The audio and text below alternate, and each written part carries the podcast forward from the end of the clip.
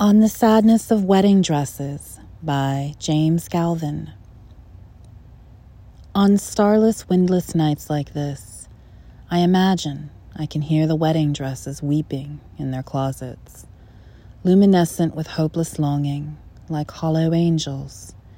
They know they will never be worn again.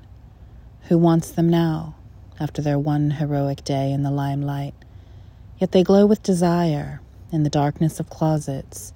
A few lucky wedding dresses get worn by daughters, just once more, then back to the closet. Most turn yellow over time. Yellow from praying for the moths to come and carry them into the sky. Where is your mother's wedding dress? What closet? Where is your grandmother's wedding dress? What? Gone?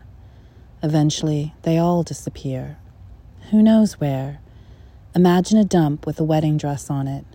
I saw one wedding dress hopeful at Goodwill. But what sad story brought it there, and what sad story will take it away? Somewhere a closet is waiting for it. The luckiest wedding dresses are those of wives betrayed by their husbands a week after the wedding. They are flung outside the double wide or the condo in Telluride and doused with gasoline they ride the candlescent flames, just smoke now, into a sky full of congratulations.